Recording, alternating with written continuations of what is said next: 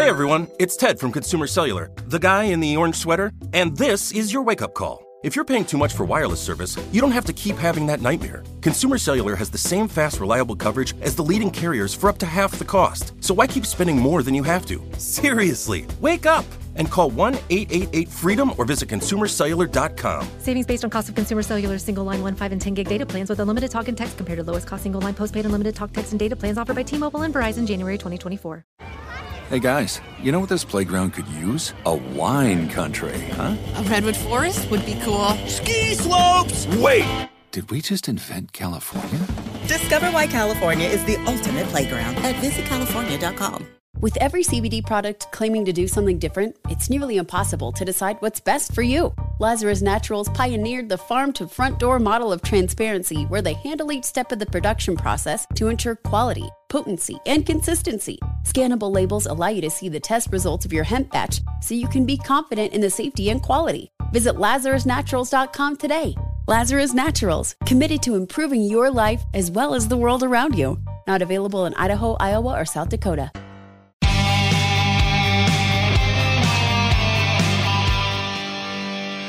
Leadership is an extraordinary task. If you ask 10 people what leadership means, you'll probably get 10 different answers. And to lead people in any situation takes a lot of things courage, humility, tenacity, conviction, wisdom, the list goes on and on. Sometimes leadership means charging a hill through a volley of enemy fire and rallying your troops to follow. It means allowing your troops to eat first and you eat last. It means making hard decisions, even unpopular decisions. If you're not pissing someone off every now and again as a leader, you're just not doing your job.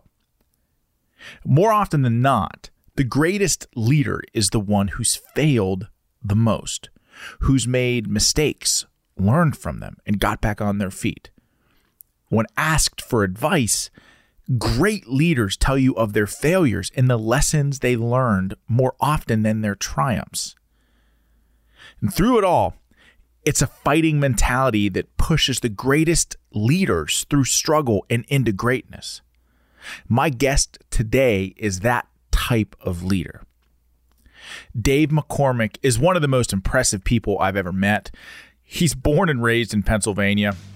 He's a West Point graduate. He's an Army officer. Dave is also a business leader who's grown companies and worked at one of the largest hedge funds in the entire world before being fired, only to return and become CEO. He served in the Trump White House. He narrowly lost the nomination for Pennsylvania Senate seat in 2022. And even then, he stayed in the fight. Dave is a leader and a fighter by nature. His new book, Superpower in Peril A Battle Plan to Renew America, is a bold and thoughtful vision for how to move America forward and win the fight for our nation. Ladies and gentlemen, without further ado, I give you my discussion with Dave McCormick. I hope you enjoy it. Hey, Dave McCormick, welcome to Battleground. You are you are fresh off a Senate race, and now you've got this amazing book out. It's called Superpower in Peril. And man, I read it cover to cover. I think it's phenomenal. Um, so fill me in. How how has life been post Senate run? Yeah, well, th- hey, Sean, thanks for having me. It's great, great to see you, and thanks for uh, thanks for all your support during the campaign. You know, listen, it's been a, a whole new world for me because I haven't um, uh, I haven't not had a job since I was 18, you know? And so my wife just said, okay, I think it's time. Yeah. Yeah. I think it's time to get back to work. But, uh, but the book has offered me an opportunity to really step back and, and think a bit. And, you know, I, I started the book a couple of years ago, uh, long before I decided to run for the Senate. And the book was based on my belief that the country was headed in the wrong direction and that we needed a positive vision uh, to take the Republican Party forward and to take the country forward. Hmm. And that was honestly the same reason I ran for the Senate. So the book came before the Senate race, and the Senate race just reaffirmed everything that I was thinking, but it made it more tangible because I, I saw people on the ground that were reinforcing what fentanyl is doing or inflation's doing or you know these terrible um, uh, policies that are taking our country in the wrong direction and so in, in essence the book is, is a plan uh, for how to renew america and you know the uh, there's no doubt we're in decline economically spiritually mm. from a national security perspective but decline is not inevitable uh, it, neither is renewal it hmm. depends mm. on what we do and this book is about what we do by educating uh, our children. It's about confronting China. It's about securing America, and um, it's been a great, uh, great opportunity to, to really put everything on paper. Yeah, I like I said, I I I loved it, and you know, I'm anyone that knows me knows that I'm a, a closet policy wonk. I, I do love and appreciate somebody that understands policy. And so much about people, you know, so much about running for office is, you know, being inspired to do it for the right reasons, representing your constituents or your state. And I what I loved about Superpower in Peril is that it it blends your life story uh, and things that influenced you with the policy uh, policy positions that you hold now. And I think you're gonna be. I think we're gonna. You're gonna. You're gonna end up being in Washington some someday, Dave. And you're gonna be. You, I know that you're going to have a bold legislative agenda when you get there, but so much about it. What I like about this is you're not just a guy that's going down there that wants to go down there to lay on the railroad tracks and block productive legislation, especially if it's good for America. This book, it's it is a it is a blueprint, a pathway forward for this country to get us back on the right path. And you say something in this book, and I'm going to read a direct quote, Dave, because this is something that resonated with me deeply. We need a rebirth of leadership across government, institutions, and society. And that is the central focus of this book. And so I guess there's so much that I want to talk to you about, Dave, but this this quote, how do we get there when like in a state in Pennsylvania, we elect a guy like John Fetterman who I mean, I'll say this: he's been a trust fund baby his entire life, never really worked a day in his life, and has done nothing in the private sector and worked almost his entire career in government. So how do we how do we shift the culture, Dave, and get and and and get to a place where there's a rebirth of leadership across our institutions and in government? Well, uh, th- yeah, thanks for saying that. I, I, you know, you are a great example of someone who also has served and been a patriot, and and you know thought about something bigger than yourself. And that's the first part of leadership. Is leadership mm. is not about you, right? It's about others. It's about servant leadership and mm. helping your platoon or your company or your country get on the right path. And you know, I, I'm optimistic. The book's optimistic. If you look at the cover the cover's pretty daunting. It's like red and you know blue, and it's like you know America superpower in peril, but which is what I believe. I believe uh, we are in peril, but I also believe that uh, we can renew ourselves because that's the American story. You know, we've mm-hmm. done it over and over again, and I talk about it in the book. I won't spend too much time on it, but I, I'm confident about our future because I've been there before. I, you know, I'm, I'm older than you. I was I was 14, 15 during the, the, the final days of Carter and it felt a lot like today. Inflation was going through the roof and gas prices. We used to we used to have to wait in line. It was odd days and even days to buy gasoline. Jeez. And my dad had this huge station wagon. It was the country squire with like wood on the sides. And we'd wait. We had to wait for 45 minutes to fill the gas tank. And we had Desert One, where we lost uh, a bunch of servicemen trying to rescue our hostages from Iran. It was a, it was a, it was a travesty. And most Americans thought that the country was heading in the wrong direction, just like now. Most Americans, 80% of Americans think the country's heading in the wrong direction economically, $31 trillion of debt, 40 year high in inflation, hmm. fentanyl crisis, open borders, China challenging us. And so, just like we did it then uh, with the with the rebirth of America under uh, under Ronald Reagan, we can do it now. Different problems, different problems, different solutions, but the same issue. We need we need leadership. And um, if you think about Pennsylvania, but you think about 2022, you know, listen, we had, we had two problems, in, in my opinion, but they answer your broader question. The first problem is we need candidates who can win primaries and win general elections, right? It's yes. about it's yes. about building a coalition of people who want to change the direction of the country. But you can't change the direction of the country without ideas. So we need ideas, uh, and we need leaders who can win, and then we need leadership when they get there. And uh, and that's what this book is about. Here is an agenda but an agenda of ideas doesn't mean anything if you can't get people uh, you can't get people to, to lead. And I try to talk about that, as you say in the book, but I don't talk about someone who's like Mr. Leadership. I got all the answers. I talk about someone who's been in lots of leadership positions and failed. Mm-hmm. Uh, so, uh, you know, you and I have talked about this, but I talk about being fired as the CEO of Bridgewater. That was pretty hard. You know, I talk about struggling in the army, and then I talk about um, of succeeding, but succeeding because of the experiences, the humility, the lessons that come with failure. And so I try to.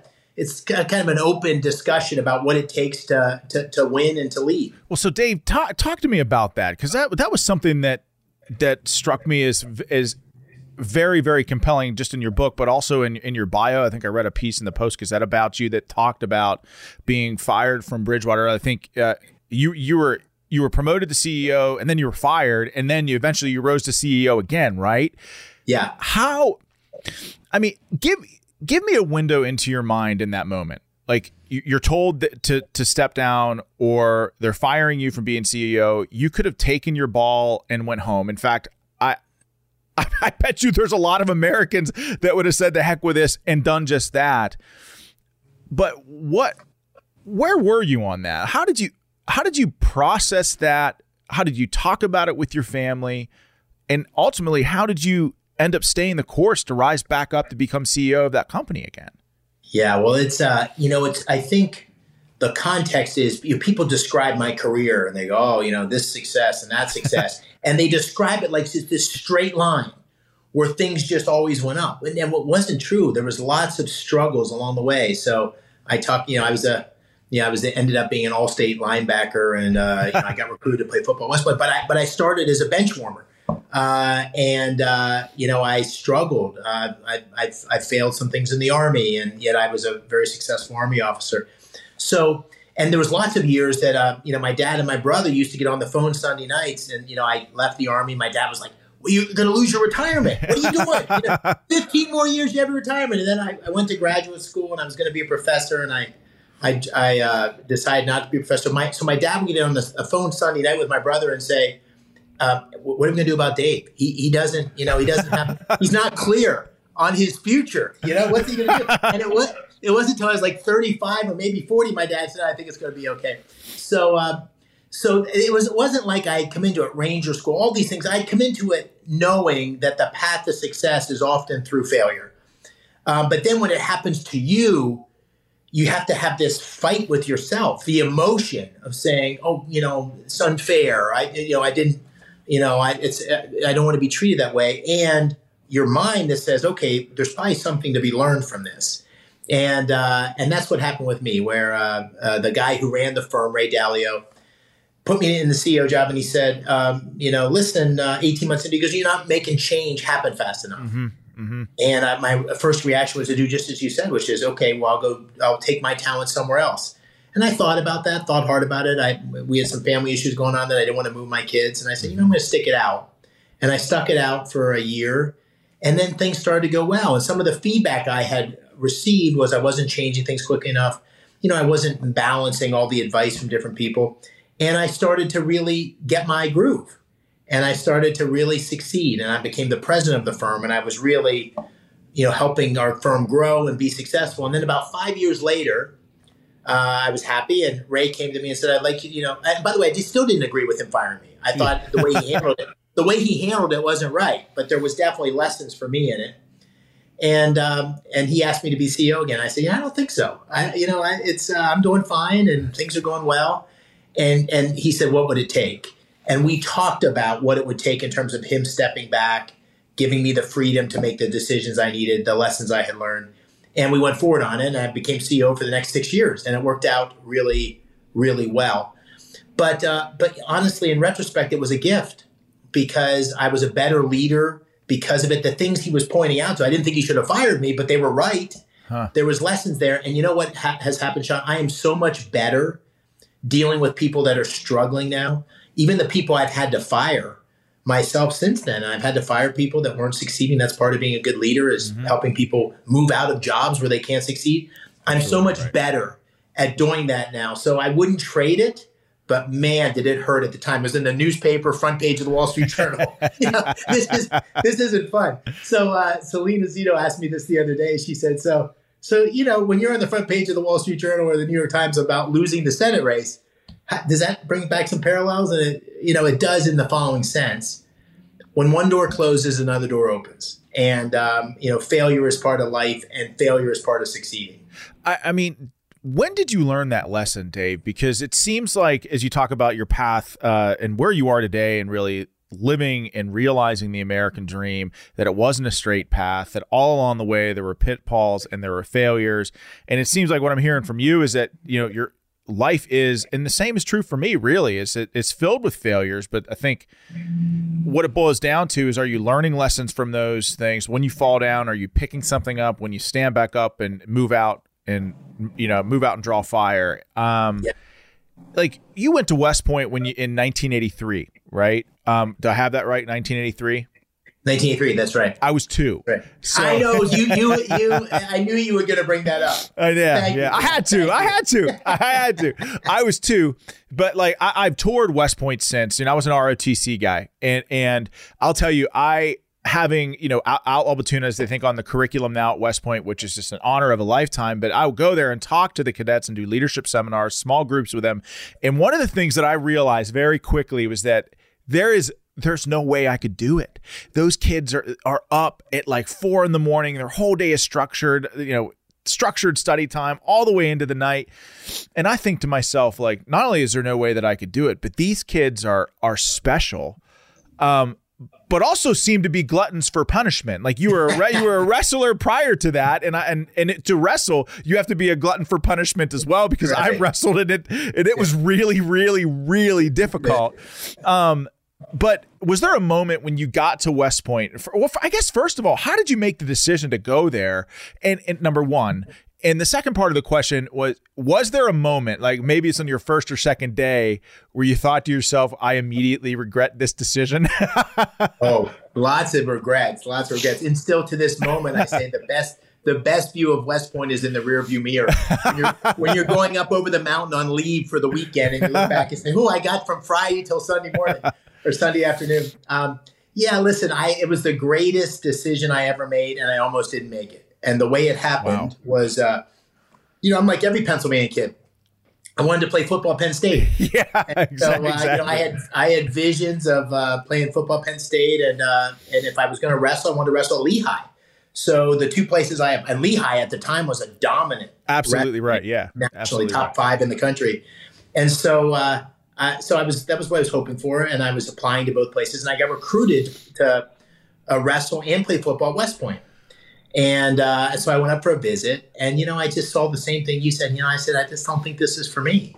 Um, you know, I was looking for a little less monastic. Um, uh, you know, four years. I, I, wanted to have more of a. That's what. That's what it's like. I mean, that's what it's like. well, there's actually uh, there's actually across the uh, across the river. There's a um, there's a, um, uh, an institution where they train monks. And so, oh, you know, we used to say there's a lot of similarities because once you went to West Point, you were locked up there for uh, for four years for the most part. And the the the joke was, you know, they give you your privileges back, you know, uh, a, a, day at a time, a, a, week at a time, and by the time you graduate, you have the privileges of any freshman at any other college in the country. But uh, but but I started. My my dad said, and you know, I really thank him for this. My dad said, you know, you have to make a choice, which is best for you. The only thing I insist on is that you apply to West Point. And I said, okay, I'll apply. And so I applied, and I had no one in my my my uh, family that had military experience. I had an uncle that had been in World War One, so I had no connection, and I got in. To my shock, I got amazing, in. Amazing, amazing. And uh, and and Sean, it took on a life of its own. Someone sent me a newspaper article that they, it was in the it was in the local newspaper. You know, local kid gets accepted at West Point. It was the first time anybody had gone to an academy in decades. My town was probably eight thousand people and it took on a life of its own. No one ever asked me, "Are you going to go?" It was like, "Of course you're going to go." This was, you know, and it sort of just, I just sort of settled into it and said, "Okay, I'm going to do this. This is a, a privilege and an honor." And I, you know, I did fine. I didn't love it most days, but uh, it taught me so much, and I, I feel so blessed. And then it opened up my life to you know a career that I would have never had otherwise. So, uh, but that's how it, that's how it happened. And the military, and you know this, Sean, I admire you so much for it. But the thing is, when you you know are in business and or even government, and you're in you, you know you're in Washington or you're in you know these business circles, and you ask how many people in that room have served in the military. Hmm. Very few people. That's right. Very few people in the Acela corridor between Washington and New York have ever served in the, or even know someone who has served in the military. And when I'm, you know, where I grew up, or if I'm on the campaign trail in Pennsylvania, everywhere I go, I, I said, "Who's been in the military? Who hasn't?" It's, you know, this is a big part of connecting uh, and understanding what it is to be an American. And so I feel so blessed with it. And you know, I was a small town kid from Pennsylvania. My first platoon had a, uh, you know, a, a, a white kid from from rural Alabama. It had a uh, an African American kid from Newark. It had a, my platoon sergeant, who, as you know, for a new lieutenant, the platoon sergeant is, is everything. He yes. was a, a, Puerto Rican guy who, you know, was 35 and he seemed like 100 years old at the time. you know, I was 22. And, you know, you know what? And this is the, uh, I'll end on this point because I know I'm riffing, but no, I don't remember in my five years in the Army, my four years at West Point, I don't remember ever, I don't even think I knew who was a Republican or who was a Democrat or who was a conservative. Same, same you know, it was just about our country and being part of a team. And by the end, you would have, you know, you would have gone into and, and, did go into fire to protect that kid on your right or your left. You didn't, you didn't know anything about them other than they were part of that team, and we were all committed to the, to the mission and one another. And that's the thing that I got out of West Point in the military. That is the, it's the gift of a lifetime, and I would would never trade. I mean, I think you're I think it's so powerful because that's what I took as well from my experience in the military, Dave. And that and I think, you know, we talk about the virtues of diversity and I mean every business in the world talks about it now and how that's one of our greatest strengths as a country and I, I agree but I also say that that's just part of the answer. I think right. what makes America truly exceptional and I saw that exceptional nature reflected in the eyes of my troops on the battlefield is that it was really not just how diverse my platoon was because we had guys from everywhere as you said right. it sounds like you had a similar experience but it was the fact that we were able to, as Americans, look past all of our many differences and unite behind a common mission. And that has been, I think, for me anyway, Dave, has been, I mean, really the foundation of what it means to be a servant leader and that leaders focus on first, last, and always doing everything that we can to bring people together, regardless yeah. of where we come from. It doesn't mean we always get it right. Um, no way. Yeah, I um, totally agree with that. But do you think that that like because clearly that's shaped who you've become, Dave, and and so much about your experience at West Point and then leading men in combat and and and being a platoon leader, and you found you find yourself the CEO of one of the largest firmed hedge funds in the world, but you also founded companies here in Western Pennsylvania and Pittsburgh, FreeMarkets, right? Um, yeah. And I didn't found it, but I was I was one of their yeah I was the CEO of it. Yeah. Yeah. One. Okay. So one. You were you were the leader of that company essentially, and eventually, yeah. I mean, how does do you, how does the perspective that you had from the military, from from West Point, from your time in the army, how did that shape your perspective as as a business leader? Yeah. Well, listen. I mean, it was it was the it was the foundation because you learn the basic things about caring for people.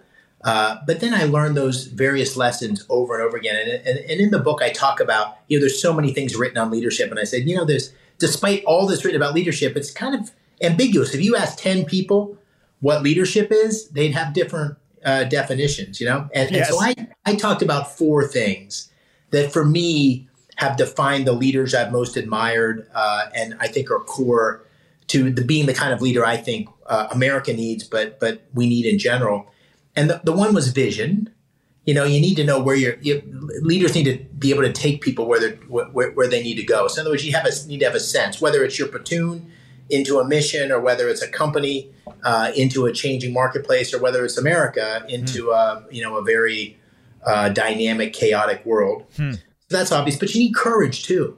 And courage isn't the kind of courage that you you particularly uh, demonstrate on the battlefield in your platoon. I mean, that is the courage when we think of courage. But there's courage to make hard choices. There's courage to be true to yourself. Um, there's courage to speak truth to power, even though that may, in some instances, result in and you losing, losing yeah. uh, an election or losing your job or whatever it is. So, so courage is, I think, a second part. And, and in the end, people want to know that their leaders are going to stand and put themselves in personal peril. The third thing we sort of talked about was uh, the, uh, the the notion of humility. So the the leadership, I think, requires you to know that you don't have all the answers and you're drawing on others. But humility also gives you the capacity to fail and learn from it and then evolve and grow.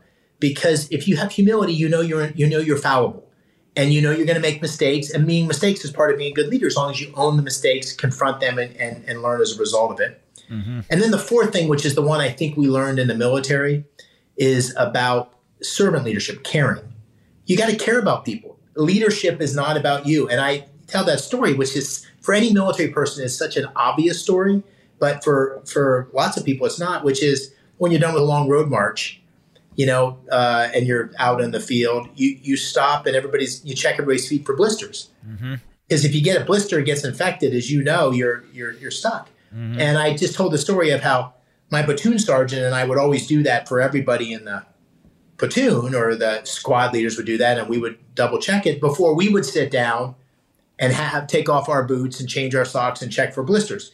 Or you you know in the mess hall, um, you know who goes first the platoon leader doesn't go first. It's the troops that go first, and then the platoon leader and the platoon sergeant come last. Those Absolutely. things seem so basic to you and, and to me, but they're not basic. They're not basic in, in, in much of society. Leaders eat last. It's not about you, it's about others. And that's, you know, to, to answer your question in a roundabout way, that's the lesson from the military that I took most to heart. And I've, I've tried to, not, not, not perfectly, but I've tried to always be an example of that in, my leadership. Well, you know what's fascinating about that, Dave, and, and by the way, I completely agree.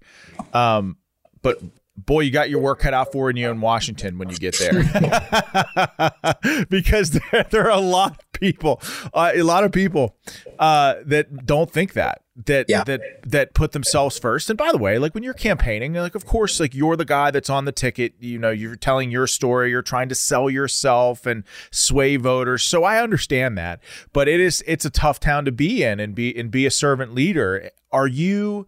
Afraid that when you get down there, because I believe it's just a matter of when, Dave. Um, but when when you get down there, you think you're going to be able to hold on to that? You think you'll let that town change you? Well, you know, listen, I I um, I hope uh, that uh, if I ever uh, go to Washington uh, in some whatever capacity it is, I hope that I'm far enough along in my life uh, to be able to lean on the lessons and the principles and the values that, that, hmm. that kind of got me here. And uh, you know, it it uh, it comes with motivation. Like what what what is this all about? So in my last, you know, in my Senate run, I didn't wake up one morning and say, God, I'm never gonna, I'm not gonna be fulfilled as a human if I don't, if I don't become the junior senator for Pennsylvania. Like yeah. I, that never, it never occurred to me. I never had that as my goal like being you know that's in some ways it's a it's it's it's a tough job as, as you're saying. Yeah, yeah it was exactly. never a goal. The goal was hey the country is headed in the wrong direction you know? And and i've been blessed you know i've been privileged to have these great experiences and to have lived a really uh, blessed life. Hey can i do something about that? So if your motivation is to do something about it then i think it's hard to get captured by the whatever because you're not going to be part of the whatever. You're going to change things. And if you can't change things, you don't want to be there. Mm-hmm. And so that's how I honestly believe it. And, and, whether I could change things, if I got to Washington, would, you know, I, I guess, you know, what we'd have to see um, in any, again, in any capacity, elected or appointed or whatever.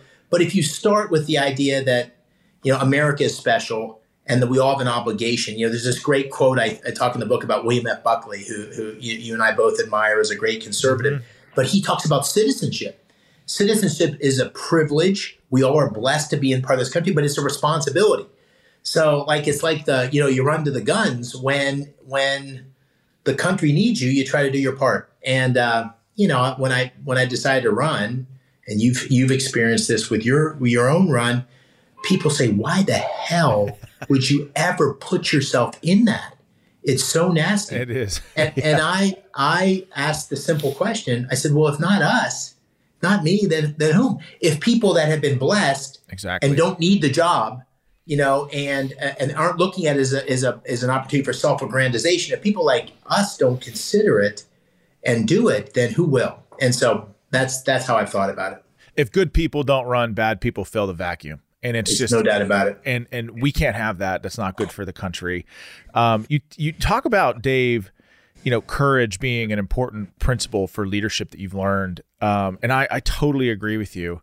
Um, you know, you know what else requires an immense amount of courage? Being married with all the daughters that you have. I saw like this was something that I think is is remarkable.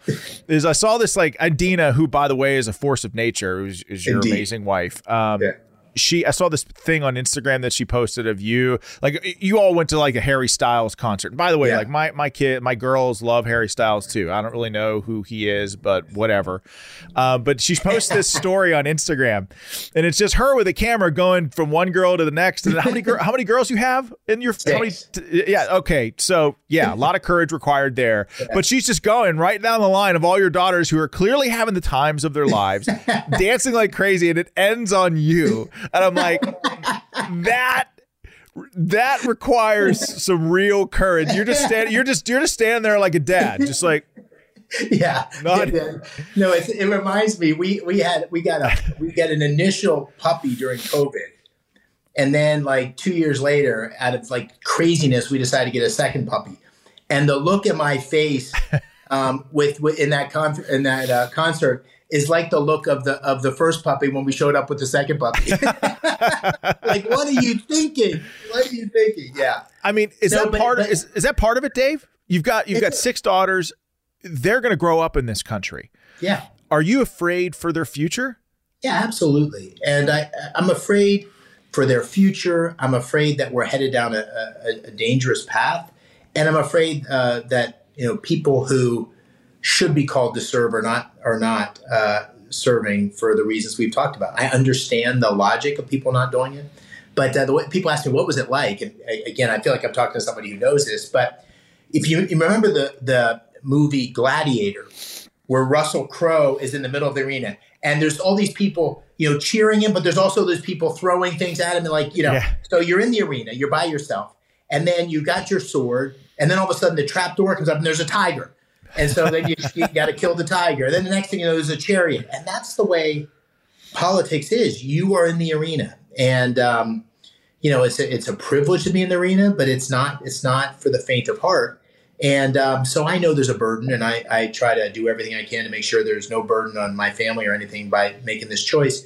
But I, I honestly think it's an honor to it was an honor in my case to, to run, and um, I have no regrets about it because I think good people need to do all they can. Well, I, you know, you talk. I mean, so much about in, in this book, like I told you, is like a, is a blueprint. It's a way ahead for America, and and you talk about, um, like a lot of very important, you know, policy issues that are some of the greatest debates of our of our time, Dave, and and one of which is the idea of you know, bringing jobs back to America and keeping jobs here in America, building back our manufacturing base and our industrial base. Uh, and that is very, that is a top issue in Pennsylvania, as you know. Yeah. Um, but the idea that like free trade comes with a, a lot of pretty amazing things. Like obviously we we experience in this country an economic boom because of, of free trade. I think it's made our some fairly strong alliances with other nations geopolitically all across the world. Um, but you talk in this book about walking the fine line and the importance of free trade, but not at the expense of the American working man and woman. Yeah. And that is so important that Yeah. we embrace, I think, embrace free trade, but also fair trade. Um, how how do you plan on taking that fight to Washington when you get Yeah. there? Well, I think, you know, this is where I give President Trump a lot of credit. I think he put his finger on that challenge, which is that the promise of globalization and free trade hadn't, you know, hadn't delivered for a number of Americans. I'm not talking a small number. I'm talking half of half of America, right? Yeah, yeah, yeah. and um, and so uh, and then I think a, a, a similar cousin of the problem of globalization is is China, and you know, listen, you can start with some basic things, which is there was a there was a, a free trade ideology, orthodoxy that was uh, to an extreme, and it missed some basic concepts. So mm-hmm. if anyone's questioning that, just ask yourself the question how is it possible? We all saw this front and center during COVID. How is it possible that the entire semiconductor industry is offshore and that 90% of the semiconductors we need are manufactured 90 miles from mainland China? it's, it's, it's, does anybody think that makes sense? Right? That's I mean, right. on national security terms, on economic, you know, vitality for America, it makes no sense. Same with pharmaceuticals. I, I, I have to confess to you, I did not know or understand until COVID happened how dependent we were on China for, for pharmaceuticals. Yeah. So so you just have to pick examples like that. Those aren't small examples to just show how ridiculous um, the um, free trade orthodoxy had pushed us down a path where we were making decisions as a country that made absolutely no sense strategically. So that's the starting point. The second principle, which I think is really critical, and um, uh, again, Bob Lighthizer, who was President Trump's trade representative, I think, is the notion of reciprocity. Hmm. And with the WTO accession of China and our trade relations, that notion of reciprocity, you hear that word thrown around, but it's not happening. Hmm. In many of our trade relationships, certainly with China, there's not reciprocity. And so, um, if we're going to give access to U.S. markets in, in our trade uh, relationships, we need to have fair opportunity in, in their markets. So that's the what's what fair Absolutely. trade means, and Absolutely. that's not happening. And then the third piece of the trade orthodoxy, which um, I think is called into question, is listen, I'm not a fan, I'm not in favor of tariffs as a general rule, mm-hmm. but I think there there are instances, and I think China uh, in the uh, Trump administration was an example of where we can use tariffs to sort of right the ship and rebalance trade relations, and as a way to get geopolitical and and and uh, negotiating advantage. So those three things I just said are basic premises that are different than what the free trade orthodoxy has been. And if we do those things differently and begin to strategically decouple from China and elsewhere, that's going to have a huge impact for manufacturing jobs in America. We can't be non competitive, by the way. We have to still be efficient, market driven businesses. So we can't subsidize things like, unfortunately, the Biden administration is doing in so many ways. But we can ensure that uh, the American worker gets a fair shot. And if the American worker gets a fair shot, they're going to win a lot more than they lose. And that hasn't happened uh, in the decades preceding 2016. And I think I think we're on a reset now, but it took a big took a big uh, redirection um, that I, I, think President Trump tapped into uh, very wisely. I mean, I totally agree, and I mean, there's so many aspects of this book that that just dovetail perfectly from an economic and national security standpoint with Trump populism, Dave, and really the blending of you know the blending of more traditional conservative positions with Trump populism to plot a way ahead. You talk about COVID and you talk about all of these things that COVID revealed and the risks that I think you know, our, that our country was exposed to in China. talk about the economic implications of of free trade arrangements with China and maybe the fact that China is exploiting definitely exploiting that relationship. But the, from a national security standpoint, we have critical aspects of our supply chain almost exclusively made in China. You've got Apple computers making iPhones in China. You've got rare earth metals and rare earth minerals being mined in China by and large that are, are mostly for, through child slave labor. In order for us to embrace the green energy, renewable energy uh, that the Biden administration is pushing so much, it almost empowers China. Well, it does empower China because most of that stuff is mined over there. So, from a national security standpoint, Dave, how how do we decouple from from China in that way? Because I do think, and you address it some in this book, but I do think that that has profound national security implications for our country, not just now, but moving forward as well. Yeah, I think it's uh, it's a great question. I think it starts with a point I try to make in the in the in the book, and there's a chapter about technology leadership. Mm-hmm. And uh, when you read what's going on with technology, it, it should scare you to death because yes. right, technology and innovation have been what has made America the, the superpower in the world. We've always been on the forefront of that.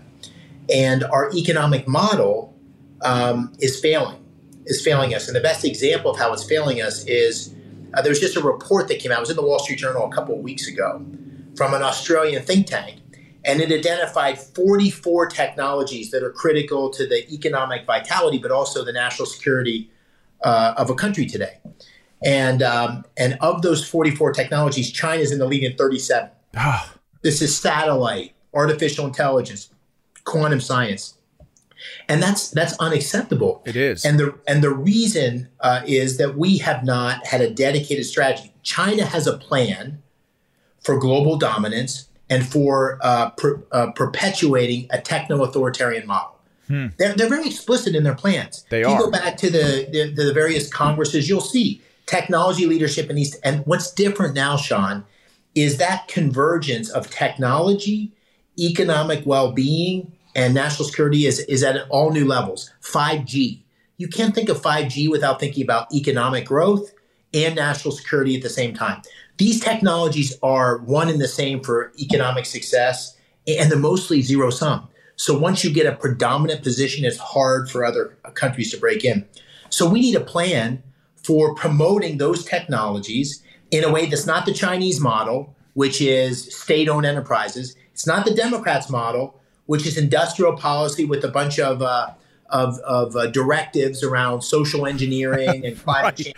Right. It's a it's a it's a uh, approach uh, for innovation policy that that's driven by free markets principles, but helps direct capital to those areas where we need to have big investment to win. And uh, and we don't have a plan for that. And that's what uh, one of the things the book tries to do.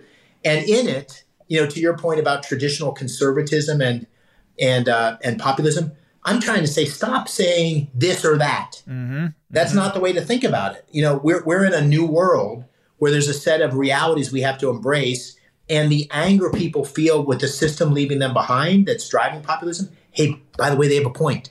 They have a right to be angry, right? Mm-hmm. So there's that one section you may recall which says, "What would Milton Friedman think?"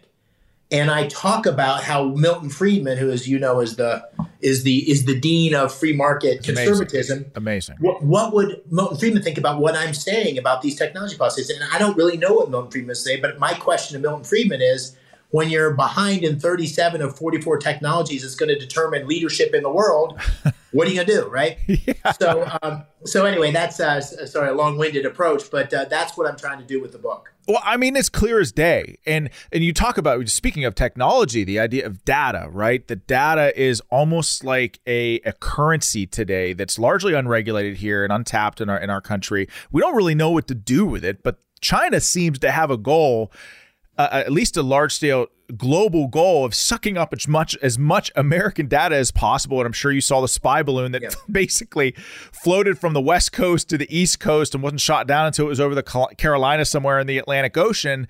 Uh, but the idea that that spy, the Chinese spy balloon, was sucking up as much American data as humanly possible. We, the, the debate right now, if you turn on Fox News, is, is and I think there's a bill on the Senate floor about this, Dave, about the uh, should we ban TikTok or not. And right. I think the Chinese spy balloon was pretty bad, but you got TikTok on your phone. It's basically like having a spy balloon on every American phone in the entire country. So yeah. how do we? How do we? I mean, my God, it just feels like we're like you mentioned it, like being behind the power curve here to China. China has a plan. We don't. Right. Well, listen, I'd say there's a couple of different dimensions of this. Data is data is so important because data gives insight to others. Um, and you you make yourself vulnerable the more of your data is available. So mm if you know a bunch of soldiers are on their Fitbits in Afghanistan, and uh, the Chinese have uh, access to that data, that's that's important information, right? Yes, so um, yes. so and, and if and if, if, if it gives you a little bit of an eerie feeling when you Google something like uh, yeah you want to buy a new set of sneakers and then every feed you get on your email and your um, your social media from that point forward includes an advertisement for sneakers. Yeah. Right. so so this data is um, it, it's it makes us all vulnerable, and there's no controls whatsoever. There's no privacy. Um, the social media companies have access. TikTok has access. What's interesting uh, to to this is um, TikTok has no restrictions on how, how, children access it in the United States. There's all sorts of restrictions on how children access TikTok in, in China. Yes. Right. So one thing is, is, is personal privacy and vulnerability. The second is that um, data is a strategic asset. You know, The Economist had this article recently that said data is the new oil. It's not the new oil. It's strategic like oil, but oil once you use it is gone data can be used over and over again. And the best example of the power of data is the collaboration that happened with the COVID um, vaccines. So all the pharmaceutical companies came together and they shared their data. and we made huge strides under warp speed that would have never happened if without that data sharing. And incidentally, the Chinese didn't share their data. Hmm. And China has complete control over its data of its citizens, which is terrible from a human liberty perspective, but very valuable from an innovation perspective. So that's the second thing that we have to have a framework for dealing with.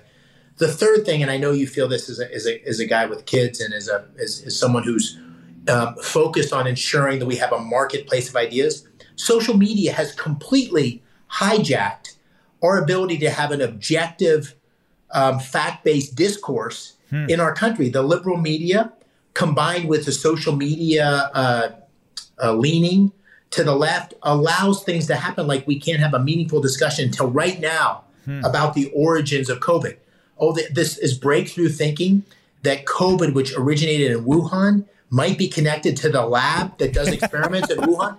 The fact that that was supp- suppressed is madness. the same with the Hunter Biden laptop. All these things. So we don't have a meaningful um, exchange of ideas anymore when so many of us are dependent on um, on social media. So so so this is one of those cases where you say the blending of populism and traditional conservatism. I try to call out in my book. Listen, I'm going to say something right now that's different from traditional conservatism. Traditional conservatism, hands off. Government does get right. involved. Right. I mostly agree with that more government is bad, less government good. Most of the time, like in the fracking industry, less government is is uh, better. But on big tech, this is where I think we need more government involvement to make sure that the social media companies are held accountable for the bias that exists across those platforms, and uh, and that's a sensitive issue. But that and technology policy, are the two areas where I think the government needs to play a more uh, aggressive role to protect our interests. I mean, I totally agree, especially with regard. I mean, yes, generally speaking, I want the government out of every aspect of our lives. But you've got these huge companies, like global companies, and and this is the thing that bothers me about it, Dave. And you have, I don't want to even call out like a like somebody like Google because Google does lots of great things, but they're but they're they're founded here in America, yet they have interests all over the world and a huge market in China. And half the time, I wonder with some of their their global policies that come out, do they even recognize that they're a country that is based and founded in America? America that should be focused on American primacy. And so some of these companies have just gotten so big, the monopolistic tendencies therein are harmful no, I, to I the average American. You. I agree with you. And listen, this is, I, I think, an area like the thing about a campaign is you get 30 seconds. The thing about a book is you get to talk about this. But mm-hmm. I think you're right. And take Google as an example. I, I you know, I, I agree with you. Google's created lots of jobs, but but two things that I would say are really problematic. One is, if you remember, Project Maven was that's right? exactly what I was thinking about. Yes. Right. So, so tech, most of these tech companies, Microsoft's an example, uh, is a is a um, example the other way, but most mm-hmm. of these mm-hmm. big tech companies uh, do not collaborate with the Pentagon. That's changing a little bit, but they've had a, and the reason is that their workers, um, the tech workers, don't want to be associated with with work in defense. I think that's unacceptable, I right? If you look at our success in the Cold War, the merger of America, American industry with uh, defense spending was how we made had the success we had. And the, these companies are American companies first, and I think the idea that they're not collaborating or willing to collaborate with the U.S. military in pursuit of uh, military interests that's a problem, mm-hmm. and uh, and is something that should be you know, should be recognized and called out. And the benefits of being a, an American company maybe should go to companies that won't support America, right? That's one, yes, yes. right? The second is, and you know, I'm I've done business around the globe, and in the case of China, um, you know, I think we do need, and I lay out a whole chapter in the book around a holistic uh, plan, whole of nation strategy for dealing with China, strategic decoupling, holding China accountable for everything from the Wuhan virus to its thievery to human rights abuses, um, co- coordinating with our allies in a very thoughtful way about how we uh, pursue U.S. interests by partnering with them. Some of those allies have our most significant intel, so forth. But I also say we need an outbound investment process to review investments. So, um, a good mm-hmm. example of this, which I can't believe this is still the case, Sean, but it is, after all this talk about China, after all that we know, there are still comp- investment companies in the United States, Silicon Valley companies that are investing in companies in China that are part of or work with the Chinese military, the PLA. Wow. Wow. Right? So artificial intelligence companies, you're investing in China, their main customer is the PLA. That's unacceptable. It is. It should be obvious to a US company that we shouldn't do it, but we should make it more obvious by restricting it. Yes. And, uh, and we should have an outbound. I don't know if uh, I'm sure you're familiar with CFIUS, which is the review we do of investments in the country. Mm-hmm. I think we should have a similar in, a review of investments that go outside the country to places like China um, and probably some other countries where it poses any risk to U.S. interests. Why don't we? I, I mean, that that is. I'm flabbergasted by that. And yeah, it's, it's an say I obvious didn't thing. know. It's an obvious thing, and uh, there's some in, on Capitol Hill talking about it. But you know, this is where um, when I ran for the Senate in 2022, I was excited because I think I, as a, someone who's been in the military, served at the highest levels of business, and and been in government, you know, to, to tackle these issues, you need confidence, and you, confidence comes from being able to see all the different dimensions of a problem and then shooting a you know shooting a direction that that that makes sense. And uh, you know, I didn't sadly wasn't able to do that is uh, because I lost the race. But I'm trying to do that with this book. And if you know, if the book was wildly successful in my mind, what that would mean is that people talk about it.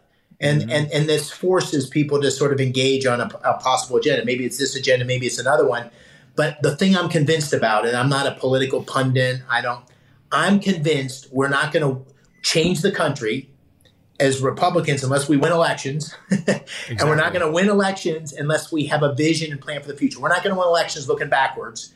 We're going to win elections looking forwards, and uh, that's what I'm I'm trying to do with the book. Yeah, well, I mean, look, Leadership 101, we talked about it a little bit during this interview. Leaders project a vision on the horizon and they bring people with them in, in support of that vision. And so, I, I mean, I, I got to ask before I let you go, and I want to be respectful of your time because you've given me a lot of it. What's next for you, Dave? I mean, and, and give us a sense of what the heck is going on in Pennsylvania. Like, if Fetterman, where is he? What's the process? I mean, like, and where's Yeah. your head at with the next cycle? Yeah, well, you know, it's uh, you know, I've talked about this. You can't commit. You know, you can't do what I've done, which is quit your job.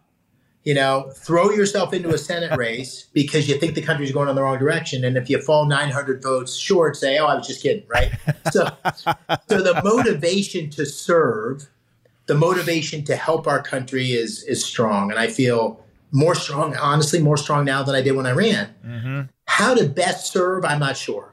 I'm, I'm honestly not sure. We, as a family, we haven't decided. One way would be to run for the Senate um, uh, for uh, Senator Casey's seat, which is um, which he currently uh, holds, which would be 24. I don't know uh, about Senator Fetterman. I, you know, no one can watch what's happening with with him and not feel, you know, like in your heart, like pray for that family. I They're- agree. He's Yeah. obviously very sick. Yeah. Um, at, at the same time, you know, I, I think as a, as a practical matter, it raises legitimate questions did we know everything as voters Yeah. in November? And, you know, uh, it, also just is emblematic. This is the first time in 76 years we've had two Democratic senators for Pennsylvania. That's that's Pennsylvanians deserve better than that, in my opinion. And so, Yep. um, you know, I'm, we're thinking about that, but uh, but when we're praying about it, but we're not going to make any decisions anytime soon. And we're trying to, you know, hopefully make this a successful book. And that would be for me a, a service if I could do that and do it well. Well, phase one of the operation, before Dave decides if he's going to run, is go get this book. Superpower in Peril is a great book. Man. If you're a Republican that's interested in the future of the country and a roadmap to, to, to take us to take us there, get the book. It's great. You, I'm sure you can get it wherever books are sold, and we'll be following you, Dave. I mean, you ran a great a great campaign. Um, and thank you for coming on the uh, on Hey, on the battleground, man. Thank you. I, I appreciate it. I, I, uh, the, the, you can buy the book if you just go to davemccormickbook.com and uh, that'll take you right to the Amazon link. And uh, listen, it's uh, it's a it was a labor of love in the sense that uh, it's all about trying to you know get the country moving in the right direction. And uh, really grateful to you. I'm excited about this podcast. Uh, I've listened to a number of them, and they're great. And uh, and you're a, gr- a great person to do it. Thanks, Dave. As, as I said, you're a great patriot and you know this stuff. But more than that, you really are you are focused on solutions to make our country better. And uh, you know, rhetoric's great, but we need solutions. And so, thanks, thanks for what you're doing. Oh, you're welcome. You're- Good luck, man. And you know, anytime you need anything, you know where to find me. All right, see you soon. Right. Thank you. See you, Dave. All right, everybody, that is a wrap. Thank you for joining the Battleground podcast. Dave McCormick's an impressive guy, right? You know, you heard a lot about him on, on the Senate trail, right? Lots of television ads. I think over $300 million of ads were running that race. So you hear lots of things, but it's sort of great to cut through that noise and learn about who the guy really is. He's impressive. In this book, Superpower in Peril, it really, really is a good book. I've read it cover to cover. Um, if you're interested, you know, not just in Dave's story, but in substantive ideas in a plan to really take this country to the next level, you got to read this book. In the meantime, continue to recommend this podcast to other people. You're the reason why we're doing this. I've got a brand new website up, officialseanparnell.com. I've got Battleground Apparel on that website. I've got exclusive content on my YouTube channel and now on my Rumble channel, which are both growing like gangbusters. We love having you there. Um, and subscribe to the podcast again, wherever you listen to podcasts. And as always, thank you so much for listening. God bless you all and God bless this amazing country that we call home. Take care.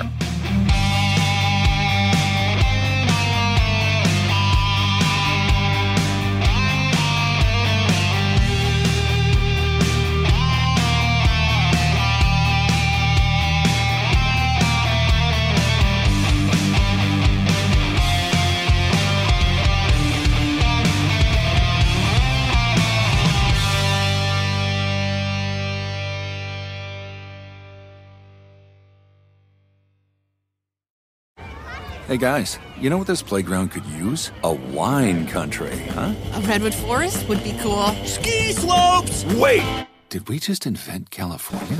Discover why California is the ultimate playground at visitcalifornia.com. With every CBD product claiming to do something different, it's nearly impossible to decide what's best for you. Lazarus Naturals pioneered the farm to front door model of transparency where they handle each step of the production process to ensure quality, potency, and consistency. Scannable labels allow you to see the test results of your hemp batch so you can be confident in the safety and quality. Visit LazarusNaturals.com today. Lazarus Naturals, committed to improving your life as well as the world around you. Not available in Idaho, Iowa, or South Dakota. Open a limited time 11 month certificate at Kemba Financial Credit Union. At 5.25% APY, it's more than triple the national average, plus, it's a safe and secure way to grow your money. Visit your local branch or kemba.org slash CD for details. Offer expires May 31st, 2024. APY equals annual percentage yield. Restrictions apply. $500 minimum and $250,000 maximum deposit. Advantage status required. Comparison based on bank rate average. Federally insured by NCUA.